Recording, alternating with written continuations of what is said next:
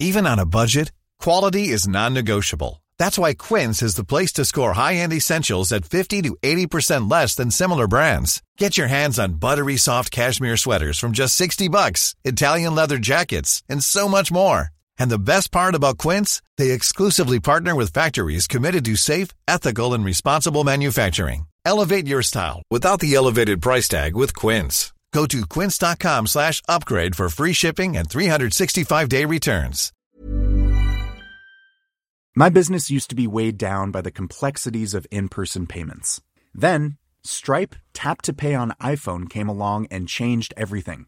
With Stripe, I streamlined my payment process effortlessly. No more juggling different methods. Just a simple tap on my iPhone and transactions are complete. What's truly remarkable is how Stripe caters to all my customers' preferences. Whether they're using cards, Apple Pay, or other digital wallets, Stripe ensures a smooth checkout experience every time. Setting up Stripe was a breeze, taking just minutes to get up and running. From local markets to global retailers, Stripe helped me expand my reach and grow my business with ease. To learn how Tap to Pay on iPhone and Stripe can help grow your revenue and reach, visit stripe.com slash tap iPhone. Coming up on D T N S, it's our listener co-host episode. Our supporters, our patrons have brought topics for us to discuss with them. Let's do it. This is the Daily Tech News Show for Tuesday, December twenty-seventh, twenty twenty-two in Los Angeles. I'm Tom Merritt. And from Studio Redwood, I'm Sarah Lane. And I'm the show's producer, Roger Chang. Welcome to our annual end-of-the-year listener co-host show. This is the episode where we invite several of our supporters to appear right here on the show. And this year, we invited some of our longest-running patrons on board. Uh, we, we had a lot of folks who weren't able to make it, unfortunately, but we were lucky to get the following. Tim Jar, sysadmin from Madison, Wisconsin. Welcome, Tim. Thank you. It is uh, surreal to be here.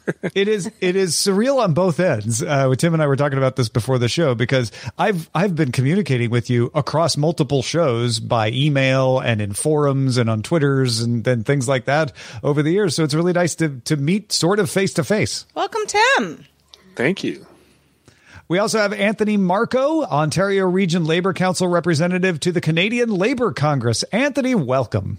It's great to be on the show. Uh, long-term supporter, long-term listener, Tom. Thanks. Thank you, Anthony. I am also a fan of Anthony's shows, uh, the Marshall McLuhan Variety Hour and Best Episode Ever, uh, which he will be loath to plug. So I will plug them for him.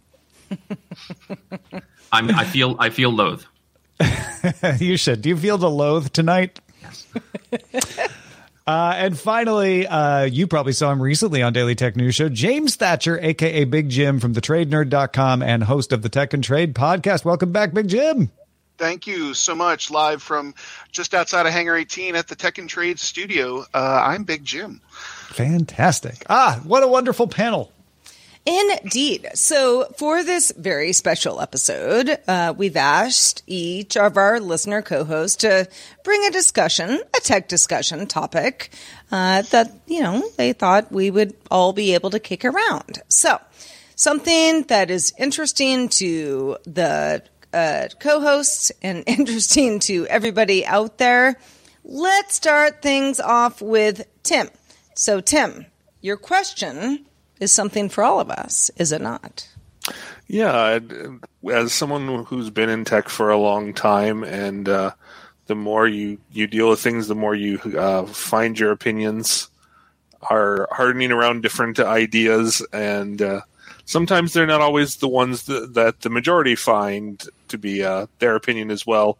As the more I listen to podcasts and broaden my horizons, I find that some of my opinions are Uh, not as easily accepted by everyone or not universal as I thought. So I kind of wondered what everyone's view on what your, uh, what's your least popular or most controversial opinion within tech. Ooh, oh, that's a good one. Um, Big Jim, you want to, uh, what do you think? Oh, you want to, you really want me to rip the Band-Aid off this one, Sarah? I don't know. I mean, it had to be somebody. Uh, you're going to hate me. I'm going to say it. Apple I know is what you're not say. That, yeah. Apple is not that great, people. Okay? Apple is not that wonderful. That's my least most controversial opinion I can give you. Yes. You know what's funny about that is it's not only your most controversial, but it's also your most popular opinion at the same time, I, depending on who I, you're talking to, right? I refuse to own any product from the House of Job Jobs. I, I don't. I have no Apple phones. I have no Apple tablets. I have no iHome.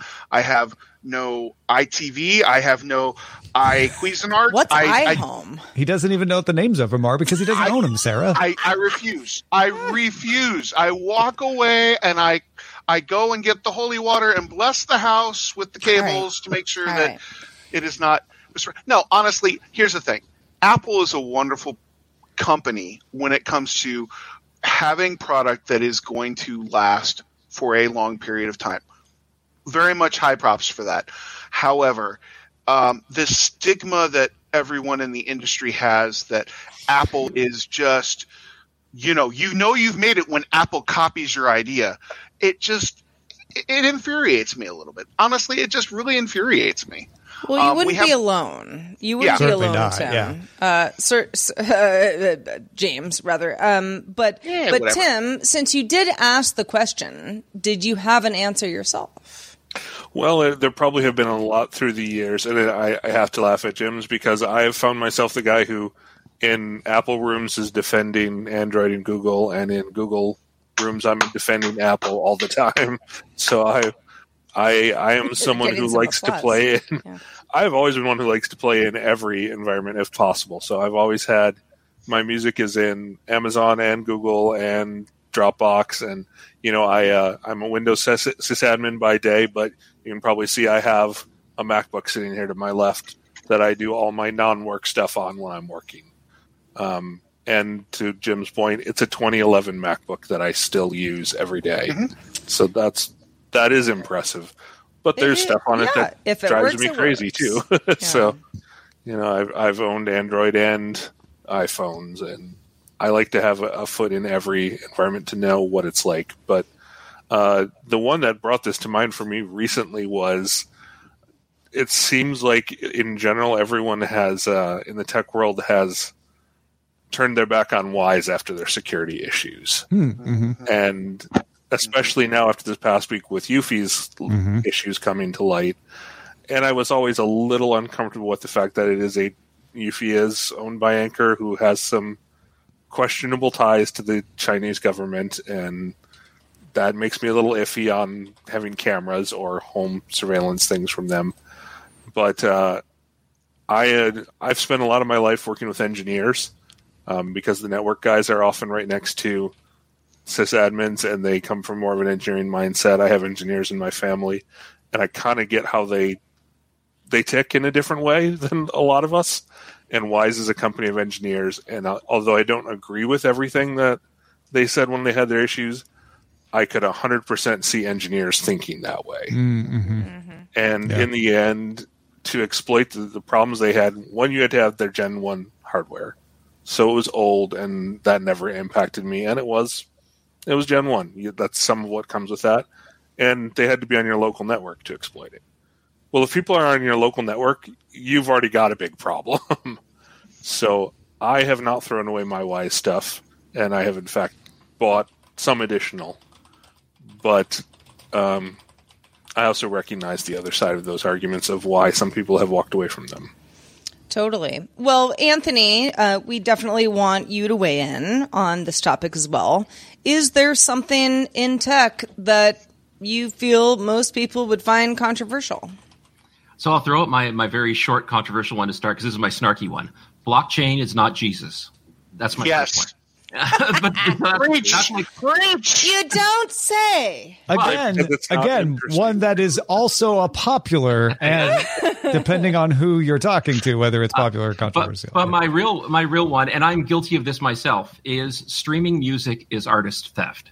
Mm. Plain and simple. Mm. Um, I, I grew up as a musician. I played in every dive bar, you know, within probably, you know, fifty miles of where I lived, and I use miles instead of kilometers, even though I'm up here in Canada. Um, but no, you've made we, Sarah very we, happy. We, we love now. You for this. But yeah. um, it, it's it's plain and simple that artists just can't subsist on streaming, and nobody's going out and buying physical media anymore. There are great sites out there where you can actually support bands. you know, like Bandcamp and stuff like that, where if you jump on there, you can actually buy, uh, order a C D, get FLAC files, get whatever you want to, and actually directly support an artist. Uh, and I know that people empathize with artists uh, greatly when they hear about how many, you know, how many clicks it takes to make a, a few cents. Um, but so few of us are willing to actually do anything about it, including me for the most part. I'm not trying to assuage my guilt here. Um, as growing up a musician, I have a lot of friends who are professional musicians, and they just, you know, it's almost impossible for them to get by these days. Anthony, yeah, I was going to ask, is that absolutist to you, Anthony? Because I am the rare bird who uses streaming media to figure out what C Ds I'm going to buy. And, and I think that's great. I think if there's a follow-up step, I, I like. Obviously, this is a continuum, right? There's no on and off switch about this here. I mean, there's going to be some people who make it a point to go out and try and find new bands, and that's great. You know, I'll jump on. You go down a rabbit hole on YouTube, and you might find five or six bands. But finding physical media is getting tougher these days um, because it's not worth it to the artist to only sell fifty copies of a C D, and so that is taking another, you know, another revenue source away. It's, you know, when quantity of scale means that you have to order a thousand C Ds in order to make some kind of profit on them. Um, some artists aren't even doing that anymore because they can't even guarantee that they'll sell a thousand. Well, I mean, definitely I would agree with this to an extent that, you know, if you look at like friend of the show, Mike T V Get Set Go, obviously, yeah, you stream his music. He's making pennies if, if he, if he's lucky. Um, But you get into the bigger artists like Taylor Swift and Beyonce and these types of people, and I think there's a real classist kind of attitude towards streaming of music. And we, I, I think you're right. I think you're absolutely right that, that we need to look at a different way of funding these artists. Otherwise, we're not going to have artists. Yeah, I was just going to say, like, I think uh, the the Patreon model, let's say, is not bad. It solves a certain problem, but there's so many people who, and I, I, I don't know what the percentage is. Like they often say that if you had fifty thousand devoted fans, you could probably subsist off of something. If you're an artist, uh, if you're a music artist, you could tour around to major cities, you'd sell mm-hmm. enough units, all that kind of stuff. Mm-hmm. Um, but ultimately, uh, they could be making so much more, and that's the reality of it. And so, uh, so yeah. as much as I criticize the concept, I, mm, I do it myself. At all the right, same Sarah, time, I, I oh, go ahead, Tim.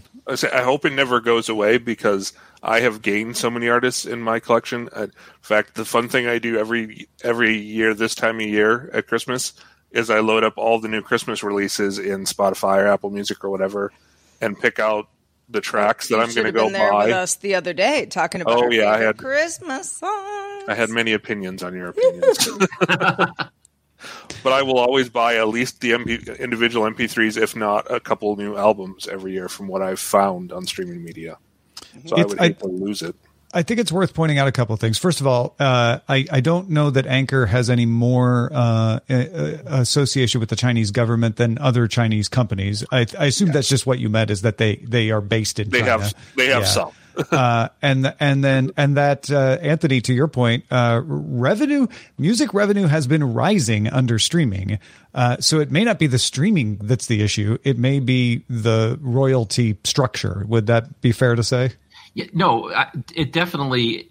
Put it this way, if the amount of people who were listening to a band were actually listening to a band the way we used to listen to bands, which was either on the radio where they would get uh, way more of a cut for a radio play than they'd ever get for a streaming play, or actually buying a physical piece of media, um, then they would be then they would be getting more. Um, however, admittedly, if you get ten million streams on something, you might get more than one radio play. So I, I guess it depends where people are moving and what kind of music you perform. If you perform classical music, maybe the streams aren't as high. I don't know.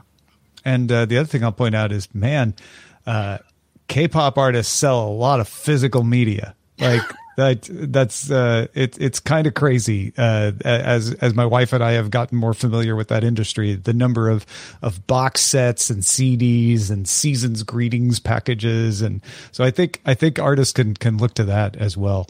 The same um, is before- true for the same is true for J-pop and J-rock too. Yeah, yeah, that There's makes sense. There's a lot of of physical media, and it, I, I was shocked that you could get, you know, you know, uh, albums, just good old yeah. fashioned vinyl albums out of some J-pop people. So I, mean, I just bought Taylor Swift's album like on vinyl. Yeah, I mean they're they're lovely.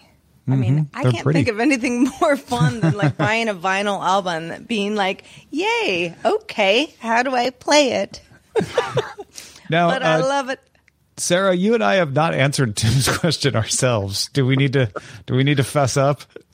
Um. Oh, I I can do this uh, quickly. I would say that I don't know if it's controversial, but I I am a big V R person. Um, I was very not into V R for the last, I don't know, let's call it three years that V R was sort of being floated around as like the next big thing. I was like, ah, V R, ugh, who cares? Um, I'm very much into it now. I think that uh, there's a lot of stuff that has to be, I guess, proven. Uh, you know, I'm, I'm not even really talking about the metaverse uh, because that is... That's its own thing, and V R and A R would be a big part of that. Um, but I, I, I will say that once I tried a V R experience for the first time, I was like, "Oh, this is real fun." Um, so a lot of folks say, eh, "Not the future." I say, mm-hmm. "Probably is." Don't know exactly how we're going to get there, uh, but that's that's that's what I would that's what I would bet on. Gotcha.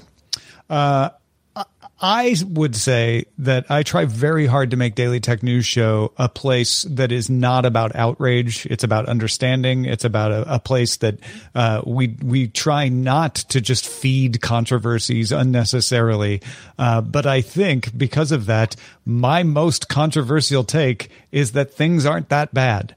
Uh, anytime I, I try to like undermine, like, hold on, this this particular vulnerability is not as pe- bad as people are making, or this practice of social media is not undermining the entire world as much as as people think. I get the most backlash when I try to do that. So I, I feel like that's what, probably because people want you to say that it is that bad. Yeah, because they're like, no, you're okay. underplaying it. It it is that bad, and you're gonna you're making it worse by pretending it's not bad when I'm not pretending at all. I'm just trying to, to give a, you know, right. my yeah. honest opinion on things. So, people want the outrage. They want the outrage. They want the anger. Yeah, they I do. don't suppose recent news around Twitter has made you think of that by any chance, has it?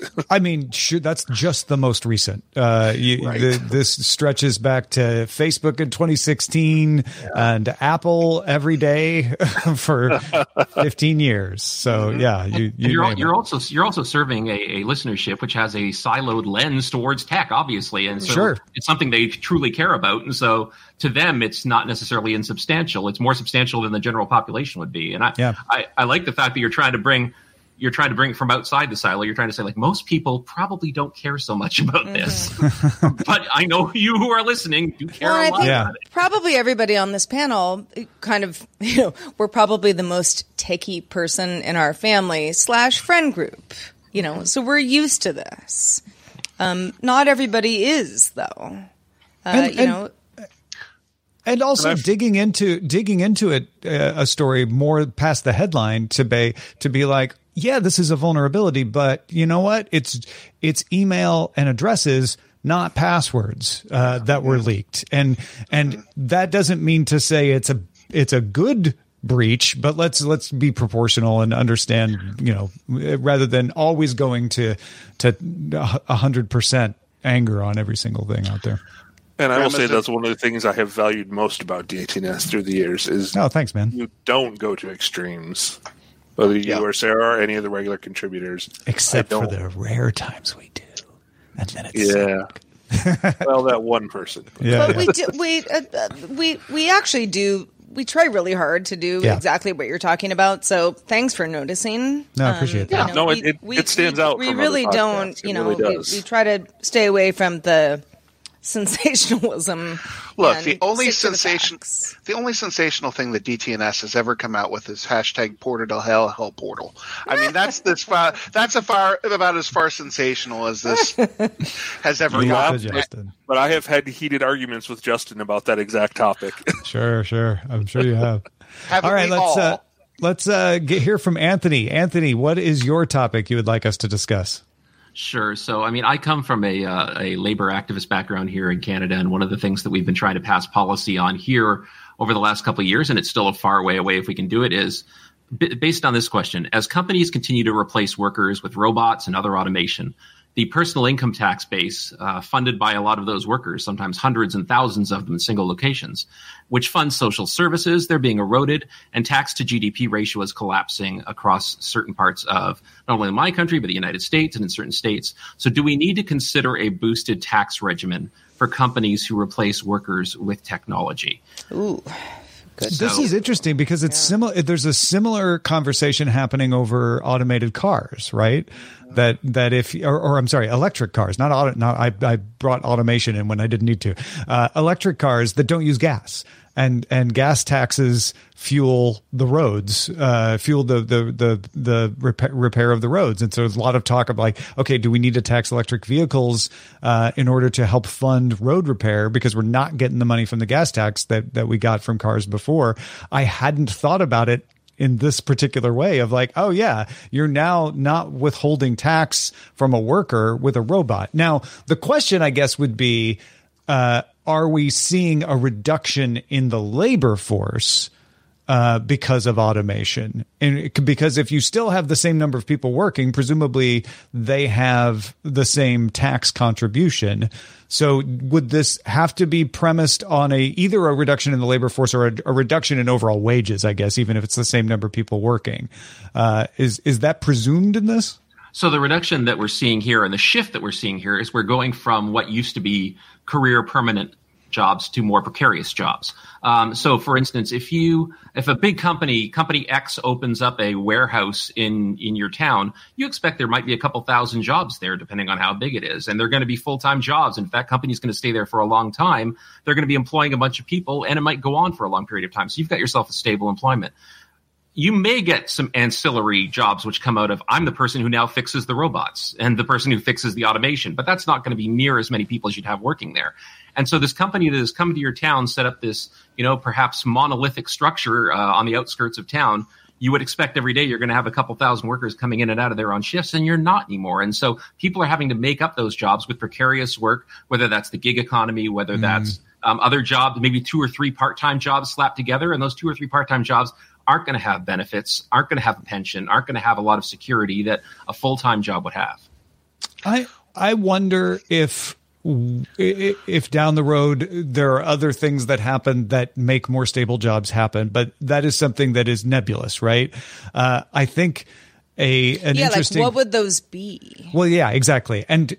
And the reason I say that is in the past, every time we feared automation eliminating jobs, other types of jobs were created, and they were jobs that we didn't understand would be stable jobs before they were created. So it's kind of impossible to say now. And that's why it gets really nebulous.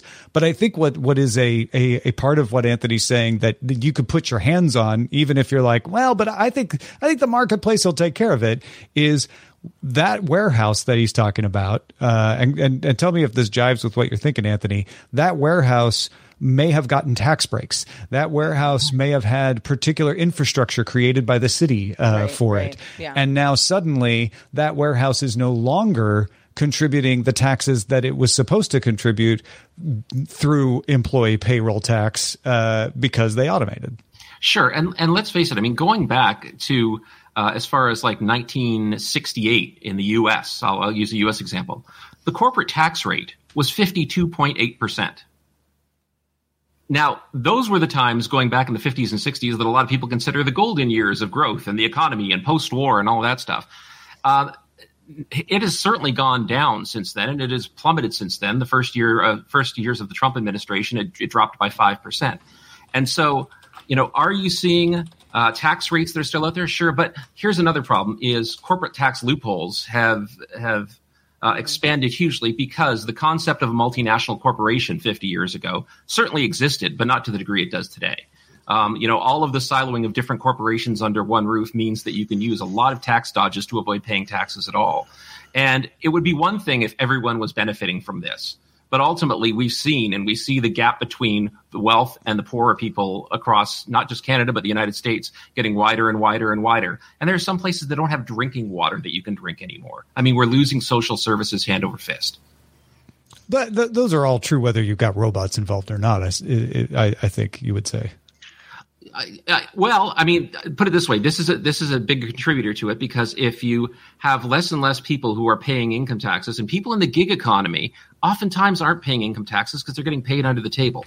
Mm-hmm. Um, so whether you're doing food delivery, sometimes you, even if you're working as a service worker in a restaurant, you know, you're taking home tips, but you're not claiming taxes on them, stuff like that. So there's a lot of personal income tax that doesn't get pulled. And it's not my ideal situation that we should be paying for all of this stuff through personal income tax. That's not the ideal at all. Mm-hmm. I certainly think the corporate tax rate should in places be uh, lifted up as well. Be, yeah. Yeah. Mm-hmm. Do we see a drop in income tax being paid either in Canada or the U S? Um, Put it this way. Personal income tax, I mean, not yeah, corporate. I, I mean, every every single politician, whether you consider them left or right, is going to campaign on lowering taxes. Like, it never used to be that mm. way. It was like we're going to – we're even even the most left politicians or party politicians, let's say, in Canada, like the New Democratic Party here in Canada, which is the closest thing we have to, you know, the Democrats down there, they're even going to get up and they're going to say, we're going to reduce taxes on you. And, and everyone says, great. Yes, we everyone want that. Says great because they think of themselves. And I, I, yeah. I get that. I completely get that. But when infrastructure is crumbling around you, uh, like hundreds of millions of dollars in some cities with, with streets and sewers and pipelines and all of that stuff, and you start to see sinkholes popping up all over the place. Um, it's don't get me wrong. This isn't an isolated case. All, a lot of this stuff is interconnected, um, but certainly this is contributing to it. I'm one of those types of people who, when I walk into a store that has self-checkout, I don't work there. I'm not doing self-checkout. I'm going to the one person who's behind the counter who's actually getting paid to do the job. Are you worried that the robots will rebel if we tax them? Well, if they do, then we're we're screwed. I mean, first of all, they're going to. So we have to figure out how to mitigate. Sarah's well, like, let's not, whoa, whoa. let's not waste time answering the question. might, like, might not happen today, but yeah. they're going to. Right. First and of all, we need to figure that out. First of all, we need to pay the robots to tax the robots. All right. So we kind of have to delay their rebellion in order for the robots to get angry enough to rebel. Well, okay. Yeah. So first, for, we're diving into one of the topics that I didn't want to get into, which was at what point are we going to agree that robots and A I are are we have to are we ready for them to have self self awareness, and are we ready to not treat them like slaves? But moving past that point for a moment, that's a slippery slope that we'll just save for next year's episode. Um, I guess the way that I look at it, Anthony, is, you know, we're going to get to the point where obviously income tax is not going to be the preferred method of revenue for a, a, a, a, a government, regardless of the size, right? We're going to get to that point because we've got multiple streams of revenue coming in from multiple different locations, and you're not going to be able to grab that. Um, does that mean we go to a value-added tax like you have in Canada? Not necessarily. Does that mean we need to hire, make a higher corporate tax? I don't know. Perhaps we shouldn't give so many tax incentives. Um, but that also being said, I see us going in this re- in this model to a usage tax. Um, you know, Tom, you brought up the point. What, how are we going to deal with all these gas taxes that we used to pay for roads mm-hmm. when their car's not using gas anymore? I think, and correct me if I'm wrong, Tom, it was like three or four years ago. I want to say it was Washington State was proposing looking at a per mileage rate for taxing vehicles. I think it was Washington State. It might have been Oregon. Um One of those states was looking at this a while ago, and they ended up not doing it because there was a revolt of people. Now it might change because yeah, it was Washington. Not, I, I looked yeah. it up and checked. Yeah, no, you're right. Yeah, and and and I, I think we might get to that point now where we aren't going to tax the vehicle itself. We're just going to say, okay, every mile you drive, you pay a quarter of a penny or whatever equivalency because you're using a public road, and because we have electric vehicles and everything's automated and we can tell where you've been and everything else, maybe not necessarily tracking you individually, but saying, okay, they're inside a this zone, so that means they're on city streets, or they're in this zone, so they're on state roads, or they're in this zone, so they're on a highway. Um, I, I could see us moving towards that. I could see us using moving towards more usage fees than necessarily income fees. But And that, that could be an automation. That could be applied to automation in a factory mm-hmm. setting as well, potentially. Mm-hmm. I'm just wondering, right. at some point, considering that uh, corporations are considered persons in many ways under uh, under U S law and under Canadian law. I'm wondering if the robots end up being the children of those persons. Oh, and a custody it battle. And we can have oh, child labor laws. Is it is it people? Is it the corporation that owns them, or is the corporation that's the parent, or is it the builder that's the parent, or is well, it it's, it's, called the software it's that's be robots, the parent? It's going to be robots as a service. So the company that owns the factory doesn't own the robots. They're leased from a company that is also a shell company of a paper company in the Bahamas that is run by S P F. It's probably. very, very, probably. very easy yeah. and clear. Yeah. Yeah. Just be aware of the three laws. That's all I'm saying. They're laws. God, I hope they're programmed. God, I hope they're programmed in. As the guy who is the uh, the Apple defender in, in Google Rooms and vice versa, I'm also often the the blue voter in red states and red voter in blue states, or whatever you want to categorize that as. But I've also always often found myself in the minority there. And as Anthony said, selling higher taxes is, is a hard sell for any, any candidate. But I wonder if we could reshape it to, you know, we always hear the example of everybody feared spreadsheets were going to kill accountants. Yeah, yeah. Would not be used, but it freed them up to do other things, or they were retrained to do other things in the, in the enterprise. Right. What if there's some sort of tax incentive for when you automate certain jobs, retraining those users retraining. for other things? Yeah, so that so that you're providing more of a safety net to make a transition to something else without throwing everybody into gig work. Um, yeah.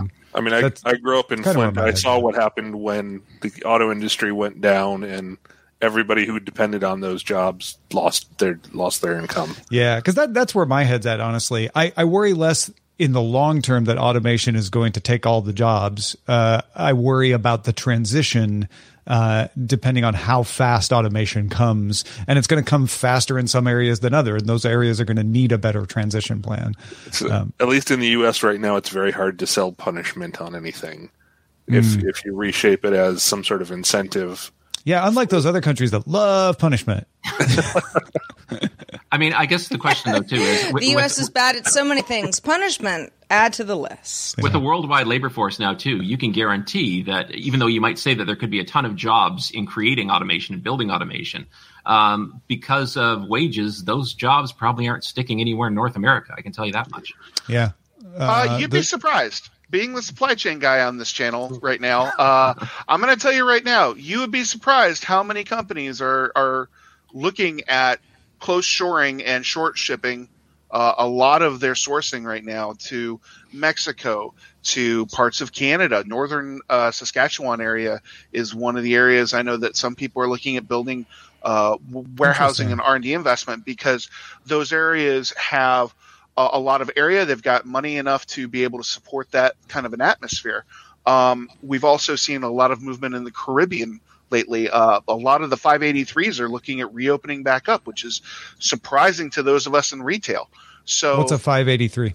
So back in the old days, you would take um, a, a fashion apparel and you would maybe produce your, your, your fabric for your shirt in the U S. You'd send it down to, uh, let's say, uh, uh, think of a country Guatemala. Down there.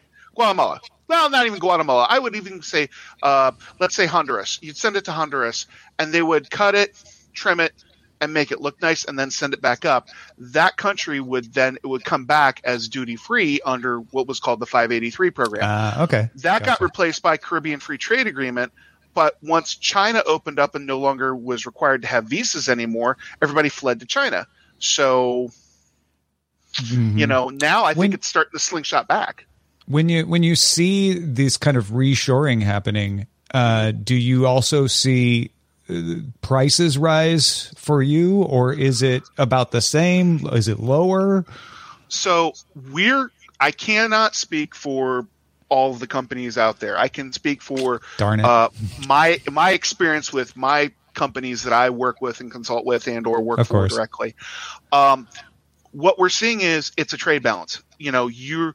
But they're becoming these countries are becoming more attractive again, because mm-hmm. not necessarily because ocean freight rates uh, went up and now they're coming down again. That's not the issue.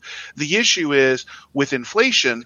That plays such a balance that people can kind of play the tag game mm. with the inflation of the value. Um, I think that's going to be helpful uh, to looking at short shoring.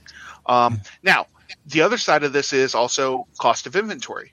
And if you ask anybody right now in retail, hey, do you have any inventory just laying around? They'll show you warehouses and warehouses of inventory because we all overbought.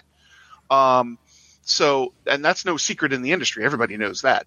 Uh, so I think short shoring enables us to have shorter amounts of inventory, quicker turn time. Maybe it costs a little more, but it's way cheaper than paying that inventory tax at the end of the year. I see. So it may, it may cost more in some ways, but it reduces other costs. So correct. Yeah. Yeah. It, it's a balancing act. It's a balancing huh. act.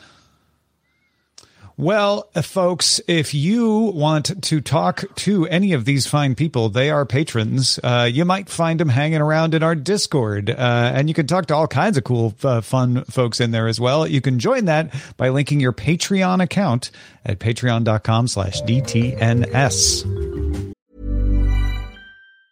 If you thought the only way to get a more defined jawline with natural-looking results was through surgery, think again. Juvederm Volux X C is a non-surgical injectable gel filler that improves moderate to severe loss of jawline definition and can help you achieve natural-looking results with little downtime. Even better, this improved definition lasts up to one year with optimal treatment. No maintenance required. Improve jawline definition for a smooth, sculpted look with Juvederm Volux X C. For important safety information and to find a licensed specialist, visit Juvederm dot com. That's J U V E D E R M dot com. Not for people with severe allergic reactions, allergies to lidocaine, or the proteins used in Juvederm. Common side effects include injection site redness, swelling, pain, tenderness, firmness, lumps, bumps, bruising, discoloration, or itching. There's a risk of unintentional injection into a blood vessel, which can cause vision abnormalities, blindness, stroke, temporary scabs, or scarring. Talk to a licensed specialist to find out if it's right for you.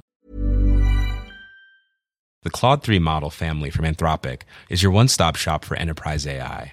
With models at every point on the price-performance curve, you no longer have to make trade-offs between intelligence, speed, and cost.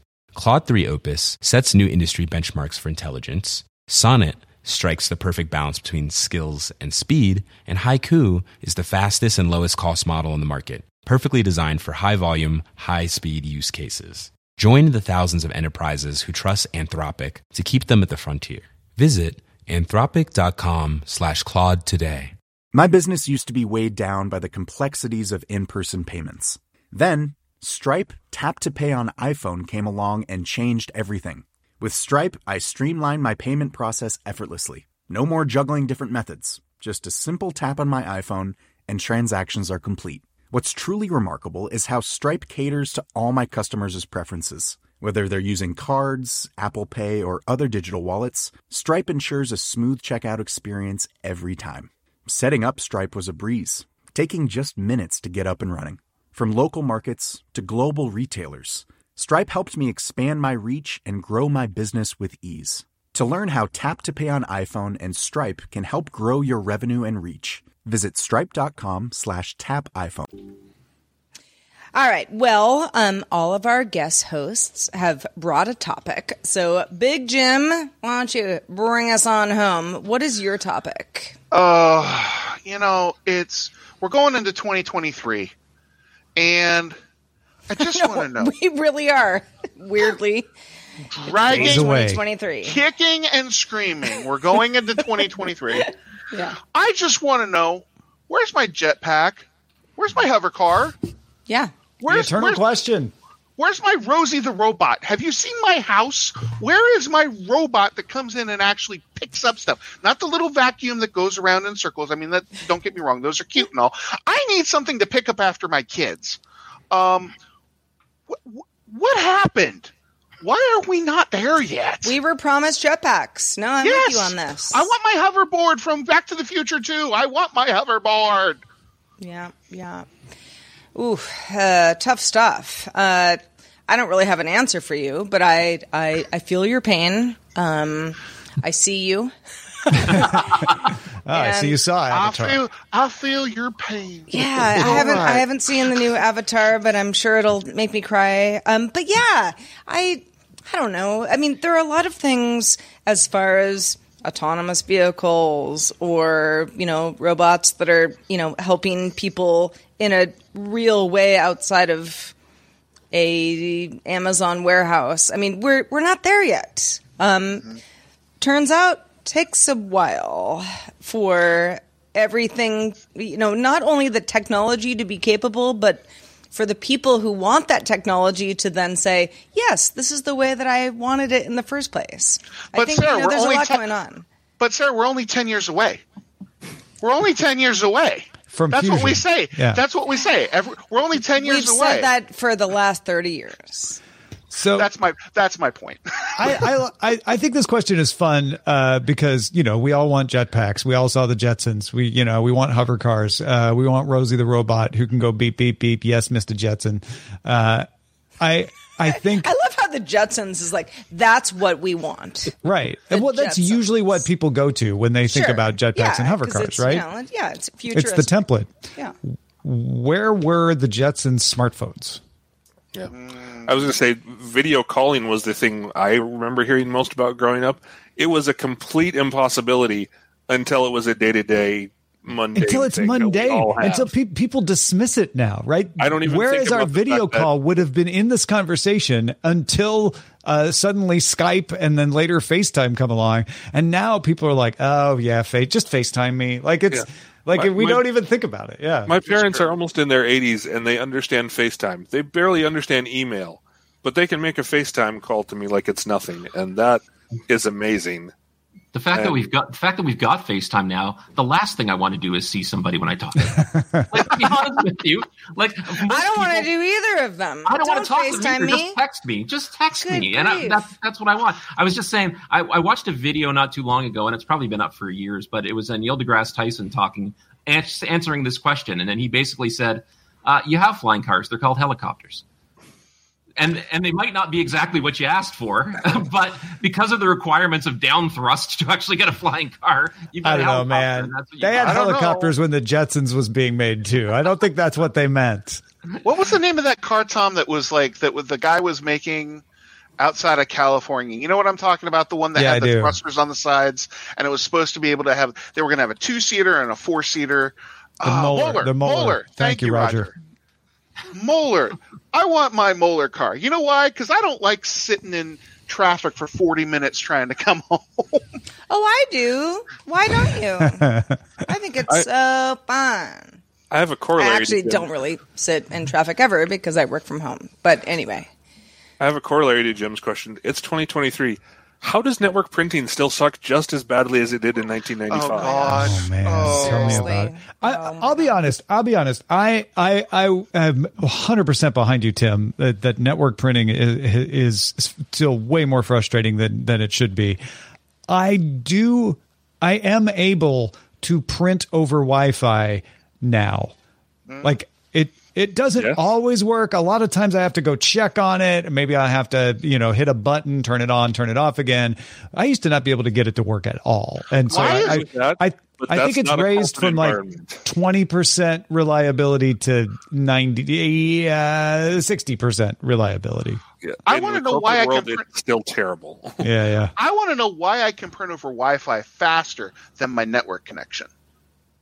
Well, that I can't tell you. Yeah. That makes no sense at all. If I send, if I send something can. from my cell phone to my printer, it, it, and it's going through the same network connection. Probably a different protocol, some, right? I guess. I don't know, it, but it's it, it's faster. It just spools up and goes. Yeah, it's it's using a different protocol. It'd be my guess. Tim might have an answer. I would guess that. I, thankfully, I have moved out of desktop support. But I still think congratulations. That's well said, no one, Tim. No wonder no you seem so calm. I am yeah. no longer going to answer this question, but I appreciate you asking. I hear you complaining. But I also can sleep well now. So, yeah. so Tom, Tom, were your comments saying that it's not as bad as it really as we're making it out to be? Is that what you were saying? Yes, exactly. This is the exception that proves the rule right here. I just stopped printing things. Printing yeah. is a nightmare. It's never worked. Oh, hey, I you're saving trees. Good good for you. Exactly. Oh. Yeah, look at me. Yeah. Look, the world no, of compliance, I, we, we have to. We don't have a choice. I really do think that these sorts of things, we always imagine a future that isn't really the future we want. Exactly, right? There, there are things that, because if you th- take video calls, the video calls of the future that you would see in the sixties and seventies were always these huge single-purpose machines that were installed in the living room, and you had to sit down at them and then press the buttons through the one phone company uh, and get the video call. Uh, I think what we have with smartphones is much better than what we imagine. So a lot of times tech gives us a better version of what we think we want. Sometimes we don't, we don't really want it. Uh, it turns out it's just not something like, I think jetpacks are really cool. I'm not sure how practical they are because they exist and you don't see a lot of people using them. Um, and then there, then there's things that just, you know, they're they're harder to make work uh, than than you think, and that uh, that's where the flying cars are, I think. Yeah, yeah. I also I also think that I was going to say I also think that if COVID proved anything, it proved that people can work from home, and if companies actually have the level of trust that they probably need with a lot of their employees to work from home, it starts to ease the demand mm. for requiring a flying car. If we actually had employers who trusted fifty percent of their workforce to do the work that they did during COVID from home to instead, or to keep doing it from home, uh, you might not actually need, you know, the traffic tie-ups that you need. Like we have two to three hour commutes going into the city of Toronto coming from, and I live about an hour away in good traffic. In bad traffic, it's two to three hours and people live mm-hmm. further away than me and they, they make the commute back and forth every single day. Yeah. Oh yeah. I yeah. live in an area of the Bay Area that is uh, similar to that. And I don't know. Really don't. Uh, yeah. Uh, well, folks, uh, if you've got thoughts on this, we would love to hear them. Uh, keep, keep them coming because we'll be doing uh, going back to live shows in a couple of days here on January third. So feedback at daily tech news show dot com. Thank you so much. Indeed. And also thank you so much to our fun panel today. Um, bring in the knowledge, everybody. Tim, let's start with you. Where can people keep up with your work? Uh, I don't have anything real exciting to promote there, so you can find me on the D T N S Slack or maybe the Discord if I get around to installing that. Well, excellent. Uh, we're, we're glad to have you. Um, and if you see Tim, do say hello. Um, it was such a pleasure to have you. Anthony Marco, also such a pleasure. Let folks know where they can keep up with you. Sure. You can find me... Uh... You can find me still on Twitter for the time being at Anthony Marco, uh, no fake name there. And since Tom was so nice to uh, to promote my podcast earlier, I think uh, you should all go listen to East, East Meets West with Tom uh, and Roger. Ah, uh, excellent. It's somewhere at sub brilliant dot com, I believe, if I'm not mistaken. It's, it's where Tom and Roger fight, and it doesn't upset me. And you can find all my podcasts at anthony marco dot com. They just do that over there. Awesome, Anthony. Well, thanks for being with us. James Thatcher, a k a. Big Jim, uh, good to have you as well. Let folks know where they can keep up with you. Well, you can always follow me on the D T N S Discord, which if you're not there, why aren't you there? We're yeah, having a ball why? over there, man. Uh, and also you can find all of my rantings and ravings on Twitter at j thatcher seventy-nine if I'm around. If I'm not around, which is most likely because I'm on the Discord, you can find me at the trade nerd dot com. Or if you really want to know what goes in my brain, you can buy my book, To Love Me or Not, Global Logistics Haiku's Views from the Inside, at logistics haiku dot com. I mean, uh, there's a, not a book I want to buy more than that. I have my copy right here. Absolutely. Of course you do, because that's how you are. Can you go here? No space to L A. We can route you to Houston, warehouse in Chino. Yep. You, re- you really just cannot curveball Tom. He has it in the uh, bookshelf behind him. So. Well, I, w- I was going to pull out my meta device here just a little bit ago when you were talking about V R, but I figured nice. that, would be, that would be outdoing Tom on his own show. No, never. No, the more the barrier. It's Mine all good. They're over there. They're over there. I swear. Just uh, off, off camera. Folks, we have the be- as you can tell, we have the best listeners in all of podcasting uh, right here. Thanks to everyone who supports the show. This show happens because of all of you. Uh, we cannot do it without you. You are welcome to join us. Don't feel like, oh, those those folks, I could never be part. No, come on in. Join us right now. daily tech news show dot com slash Patreon. Speaking of patrons, we don't have live shows this holiday week in the U S, but we are normally live Monday through Friday at four thirty p.m. Eastern. That's twenty-one hundred U T C. You can find out more at daily tech news show dot com slash live. But we're going to see you tomorrow with our special reminiscence show where Tom, Roger, and I share how we all met and how it was working at Tech T V and beyond. Talk to you then. This show is part of the Frog Pants Network. Get more at frog pants dot com.